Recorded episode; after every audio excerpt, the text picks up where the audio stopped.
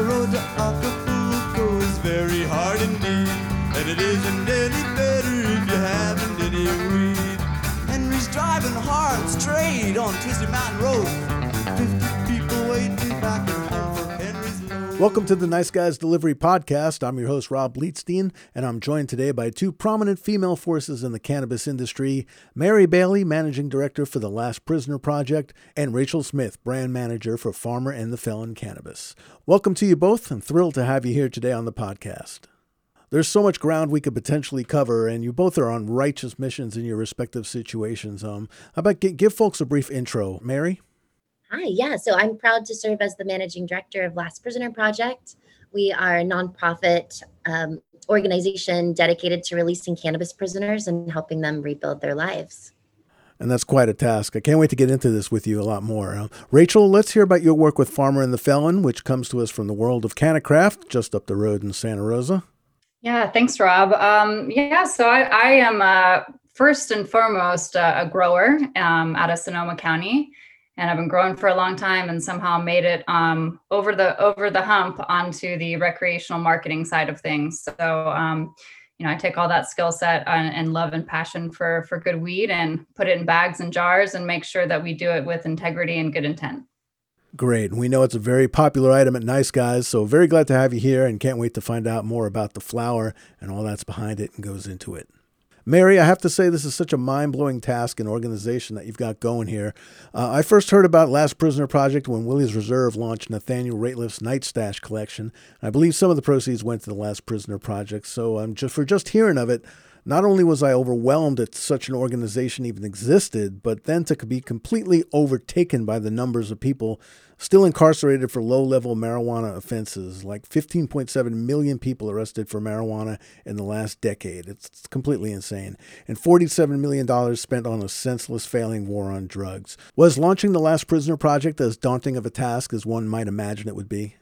You know, it's been a wild ride. Um, I will say that we're still really new organization, so it hasn't even been uh, two years yet.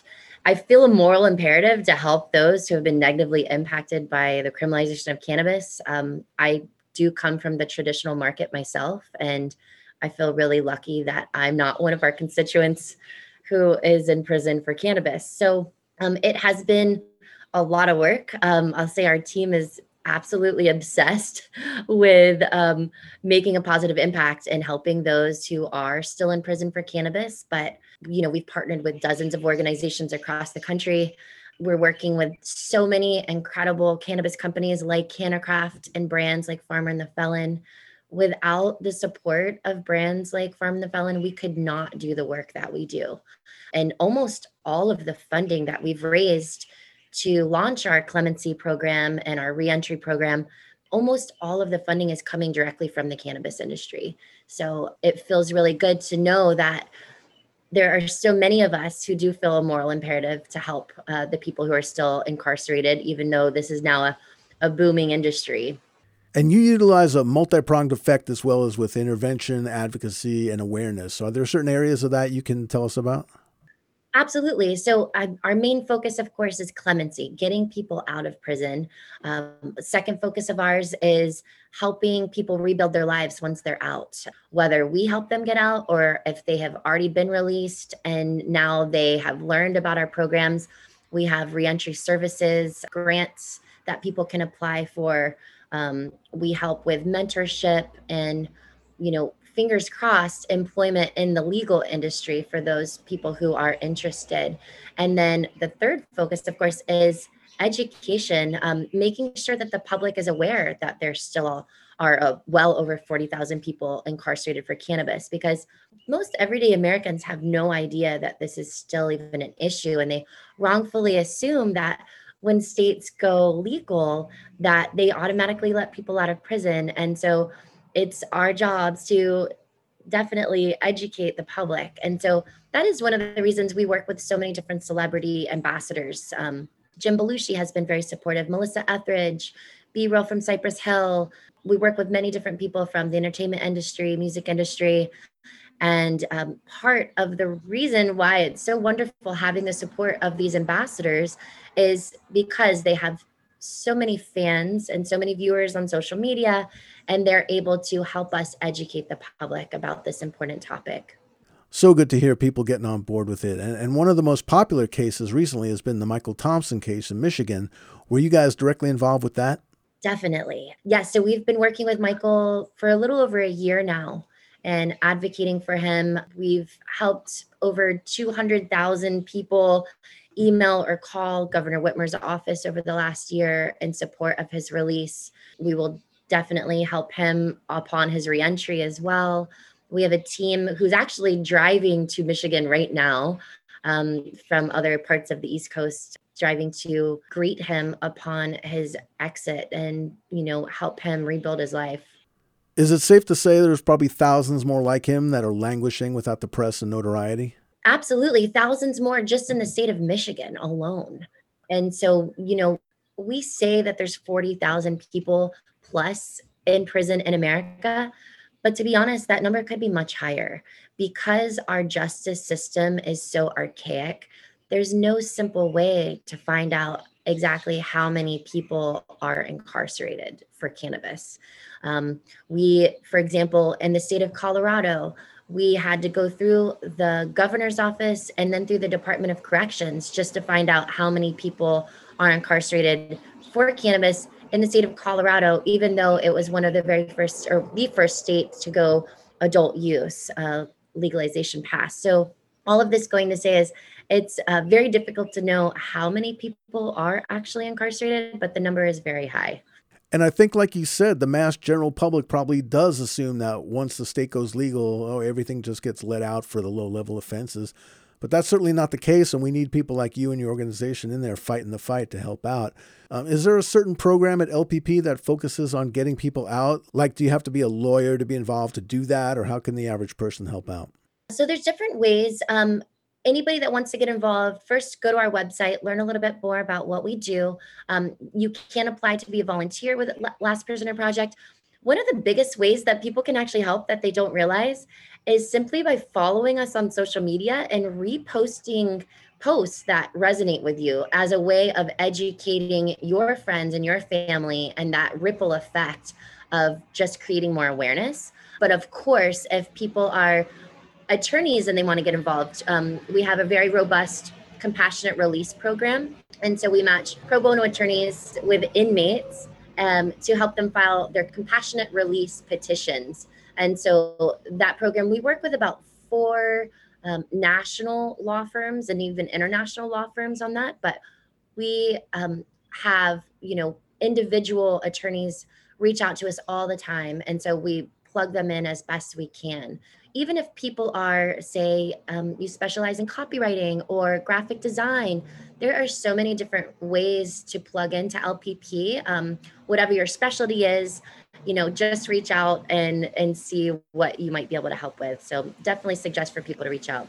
There you go, folks. Reach out to lastprisonerproject.org.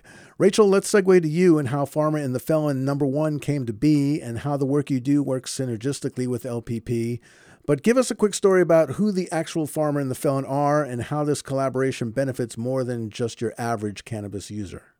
Farmer and the Felon, um, the, the brand name pays homage to our founders of CannaCraft, Dennis Hunter and Ned Fussell. Uh, Dennis Hunter being the felon, um, he actually spent six and a half years in federal prison uh, for cannabis cultivation. He was busted um, I, I, think at the time it was the largest cannabis cultivation um, in California history up in Humboldt County. And uh, he was advised to run from the law actually because there were mandatory minimums for uh, the type of grow that he had. He spent four and a half years on the run. And while he was on the run, um, he assumed uh, a fake identity for his family, um, you know, just to avoid a life prison sentence he obviously wanted to be with his family. So during that time, he actually spent uh, spent some time building uh, dispensaries and working on legalization of cannabis, um, thinking that it would help his case in the long run, knowing that he was going to have to face this at some point. And uh, so, you know, while I was getting to know Dennis and and Ned, learning their story and trying to figure out how I was going to put this this brand story together, there were a couple things that kept standing out about their story how they came together and uh, these themes kept coming up and, and, and, also the history of cannacraft. And so um, authenticity kept coming up cultural preservation just really wanting to be able to tell these stories um, stories like his and others that were industry trailblazers. Advocacy obviously because dennis is very passionate about um, making sure that people are released from prison and not um, having to experience what he went through so everything that we do with the marketing um, and the intent of the brand tries to touch on these these things these pillars. And how long was he on the run for? A good couple of years?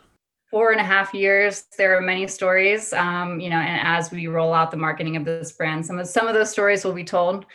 Um, but uh, it was a pretty intense time, and it was a really eye-opening experience just to hear, just to hear what he went through, honestly. And uh, you know, I also come from the tr- traditional market. I was a grower for a long time. Um, I never was as a big a risk taker as as Dennis was. But we all face the same same uh, you know possible repercussions of jail time. And so that's why this brand is very important for bringing awareness. As a grower who'd been doing it underground say for many years how is making the transition? Because i know many growers who have no interest in making the transition to the legal world. Well i mean that, that's the thing. I was a small grower. And so i um I voted against Prop 64 because I knew that was the end of my, uh, you know, my career or my time that way. Uh, obviously, I found a way to transition and and build a career in a different way.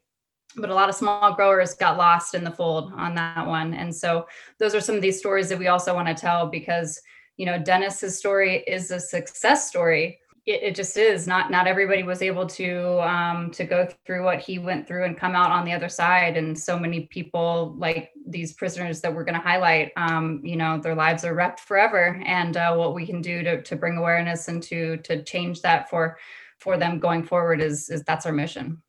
So tell me about the partnership with lpp like does all farmer and the felon proceeds go to them? And how did it come about well, lots of negotiation, and um, um, but you know, basically, it's always been our intent to to provide as much, you know, financial contributions as possible and as much awareness as possible. So, you know, I designed the packaging to always highlight Last Prisoner Project, call out their missions. Um, you know, every, every, piece of packaging, we're just trying to to promote the message rather. Um, just get the get you guys some followers and, and get people aware of the situation. And how closely involved are you with the product itself? Pretty close. Um, I, I almost uh, inspect every single batch, and you know, quality control is very important. Um, I know as a grower that uh, it's the biggest thing, and um, I've been involved in other brands in the industry, and so you know, it's our mission to to have a high quality product for a very fair price point but also knowing this is this is California. We're at the base of the Emerald Triangle. We're all growers, and we want to be able to provide quality product and and you know not not pillage people's pockets. So um, it's very very important to me. Do you see partnerships in the cannabis industry as an essential to its overall growth and well being? For sure. I, I mean, when I when I joined CannaCraft, I had to kind of um, you know figure out what this this brand, you know, the marketing about this brand was going to be. Um, obviously, there's an amazing foundation of um, being able to support and promote the Last Prisoner Project and that mission. Um, but when I was doing some exploratory interviewing of employees to, to learn the history of CannaCraft, um, that's when I found those themes. And, and, a big theme was community. There were so many, you know, other competing brands or competing entities that all come together when when things like raids happen and, and people go to jail temporarily for a raid or a fire happens. The community aspect of cannabis and especially the old school, you know, legacy OGs is strong and thick and um, it's an important thing to preserve and, and to tell. So that's what we're here to do. So as the cannabis industry can be looked at as a fairly new entity with the likes of you two and many other powerful women in prominent positions do you feel there's a balance in the industry that doesn't exist like it should in other industries there are a lot of women in cannabis for sure. Um, and, and I, I, will speak to, especially being a grower, um, you know, the, the, grower is a, is a boys club for sure. And um, so, you know, I've had to kind of fight to, to hold my own and to, to prove my worth there. Um, but uh, that's what we do. and uh, what's what I will continue to do um, and I know I know my shit. I bet you do. And anyone out there who thinks that growing is some easy thing to do is seriously misguided. Without looking too deep into a crystal ball, how are you both feeling about the future? Do you think that legalization is going to sweep over everything and perhaps lead to interstate commerce with this? And Mary, with the giant goal that you guys have at LPP with so many people in prison, what do you hope to see in the future and what do you think is feasible in the short term? Yeah, I mean, we are staying very positive um, that this new administration will push things forward towards legalization and the release of cannabis people uh, nationwide. Um, that would be amazing. Um, hopefully, the MORE Act uh, 2.0 will be um, moving forward with some additions to the original MORE Act.